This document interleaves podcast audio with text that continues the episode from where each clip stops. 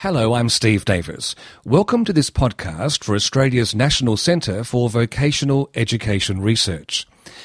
The founders of Australia's further education and vet sectors would hardly recognise their handiwork today.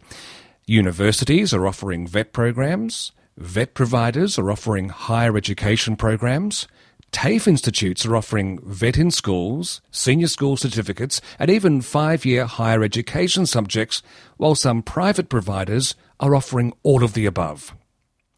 In the paper, Shaken Not Stirred, the development of one tertiary education sector in Australia, Lisa Wheelahan, Sophie Arkoudis, Nick Fredman, Emmeline Bexley from Melbourne University, and Gavin Moodie from RMIT explore this blurring of boundaries between educational sectors. Now, I began by asking Lisa how this new study relates to her previous paper from 2009, which examined the nature of higher education offered by public vet providers. Well, it was the second half of that project um, the, the, the, first project on higher education in TAFE allowed us to look at one type of provider in one sector, whereas this project allowed us to round that out completely and look at all different types of providers in tertiary education, and that included universities that offer just a little bit of vet, um, as well as the dual sector universities that have quite a lot of vet, but also private providers that offer both. And it was by undertaking the second part of the study that we were able to um, to draw conclusions from the two projects overall um, about the emerging single tertiary education sector. Lisa, if we look at public mixed sector universities first, what vocational education and training are they offering and, and can you highlight any trends or motivations there? There's two, you've got to distinguish between the dual sector universities and what we're calling mixed sector universities, um, which only offer a little bit of it. The, the, the five dual sector universities in Australia um, uh, have big TAFE divisions. Um, the, the remaining um, mixed sector universities, and there's about 16, offer only a little bit of vet, and they mostly do so in a few small um, areas. They don't offer comprehensive vet provision in the same way that the dual sectors do. And they do it for a number of reasons. Sometimes it's like uh, as um, an historical legacy. For example, the group of eight universities were offering diplomas in the 1930s in areas such as music and agriculture, and some of them are offering vet programs in those areas now. Others um, do so to support vertical integration, that is um, pathways from lower level qualifications to higher level qualifications, often um, to not only increase student numbers but also for social justice reasons where they're trying to make opportunities available to students. And others do it because they want to offer a full um, they, they, want to support the development the, the, development of a particular industry. So, for example, where one university in particular um, offers um, professional qualifications in a whole range of fields like um, dentistry, pharmacy and things like that. They also offer qualifications in vet in technician roles like um, uh, dental um, hygienist or um, or pharmacy attendant, those sorts of things. So they're offer, they're able to offer a whole range of qualifications for that particular industry.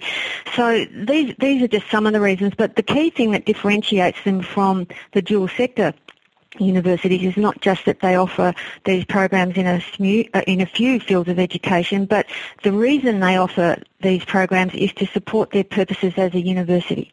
They don't have any desire, generally speaking, to become dual sector universities. All right, that's very helpful clarification between the mixed and the dual sector uh, with universities. Uh, in the private area, the mixed sector providers, how do you define them uh, and how are these institutions incorporating VET into their offerings? Well, we're defining them in the same way that we're defining the universities. That is that they um, have most of their uh, offerings in one sector, but they're growing their offerings in the other sector.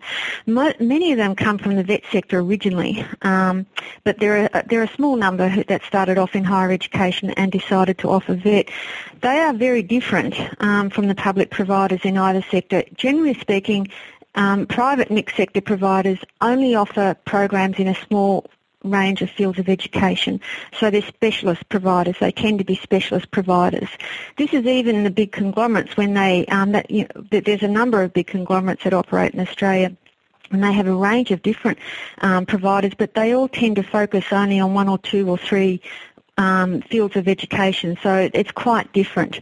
Now they offer um, that that we've seen the growth of these sorts of institutions for a whole range of reasons. One, because they, um, uh, the, the, people who run them can see that this is a very good business opportunity, but also um, because it enables them to offer a full service again. I remember in one of our interviews, one um, institutional leader says that you're forced to become a mixed sector provider if you're going to offer the range of knowledge and skills that people need in your profession.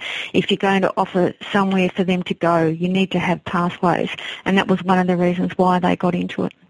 So where does this leave TAFE institutions now? Well, TAFE uh, the TAFE, the TAFE that are offering higher education have different aspirations.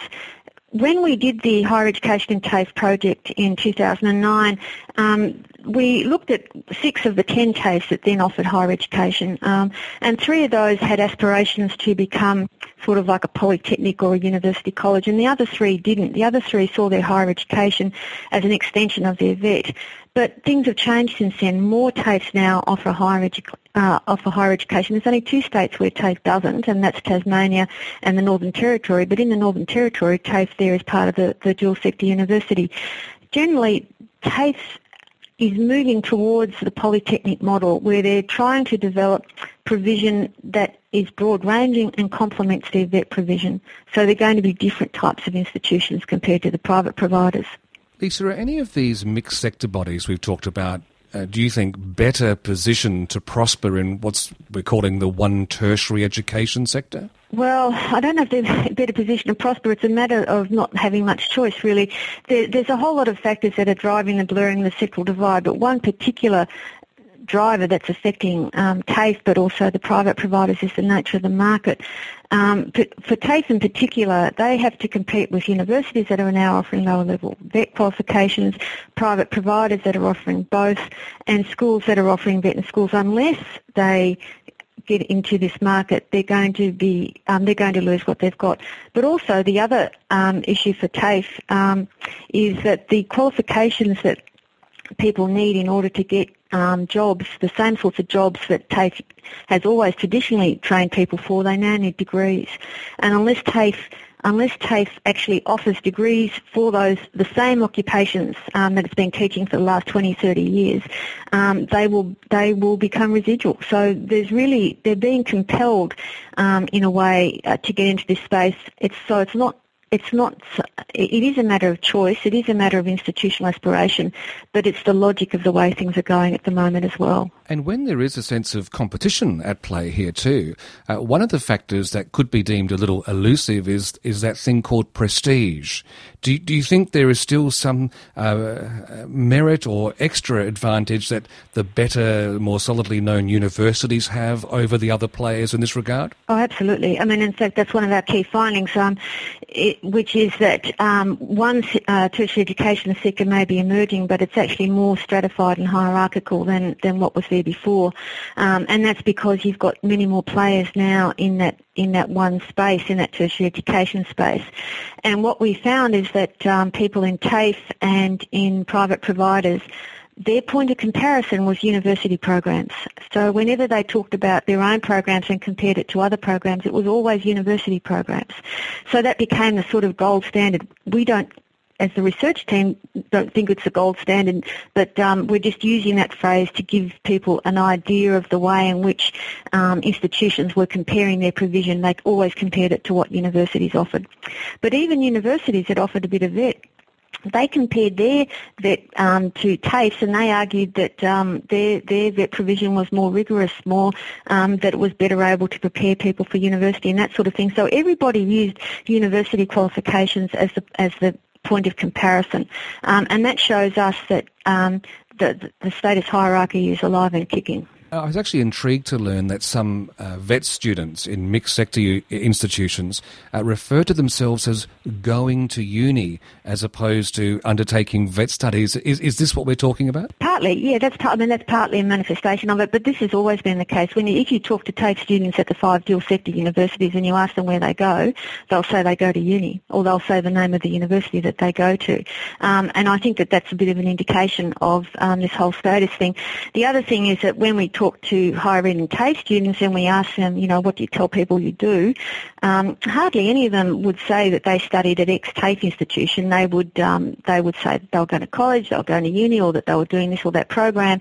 They didn't usually volunteer the fact that they were studying at TAFE, and we found the same thing with the private provider students. They do they're exactly the same response. So yes, I think that that is an example or an illustration of the status problem that we've got. And reflecting back on this latest paper and the research in 2009 now, what in, insights do you think there are uh, and messages for government and for the vet and higher education sectors? What What are some of the key things you, would like them to be thinking about? Well, there's a whole range of things really, um, um, and we've tried to sort of um, sum them up in the um, in the in the mix, uh, the Shaken Not Stirred paper, in trying to bring together the two projects. But the first thing is we need a national and coherent tertiary education policy framework. We don't have that at the moment. We still have separate quality assurance agencies, um, separate funding reporting accountability guidelines, even separate definitions of equity. We need to have some consistency in the policy framework. We also need to have a um, a national data collection um, of what happens, not only in terms of student numbers but also teachers. We don't know anything about teachers in vet really, um, but we don't, we can't even say how many students that we've got um, in vet because we don't collect that data, or at least it's not published. So we, we don't have enough information um, to make sensible policy. We need a national register of tertiary education institutions. It's not that, it, that does not exist. Um, there's no scope for examining a whole institution. You've got to look at either its higher ed provision or its vet provision, and you've got to find them on the appropriate register. So that sort of thing is completely silly. Um, but the other thing that we also need to do is we need to support the capacity of teachers in um, TAFEs and in private providers who offer higher education to ensure that they can offer students a, a, um, a, higher education experience. We have to build the capacity for scholarship um, in those institutions. There's still a long way to go on that. We also need to ensure that those universities that offer a little bit of vet have a good understanding about what vet means and the fact that then um, they have to ensure that their staff maintain their industry currency and that they have good connections with industry. So there's a lot of dangers with institutions that offer provision only in one sector um, then sort of getting into into another sector, we have to make sure they've got the capacity to do so. And I don't think we've focused enough on that yet. And we need to because this is only going to grow. It's not going to go away. Thanks for listening to this podcast produced by the National Centre for Vocational Education Research.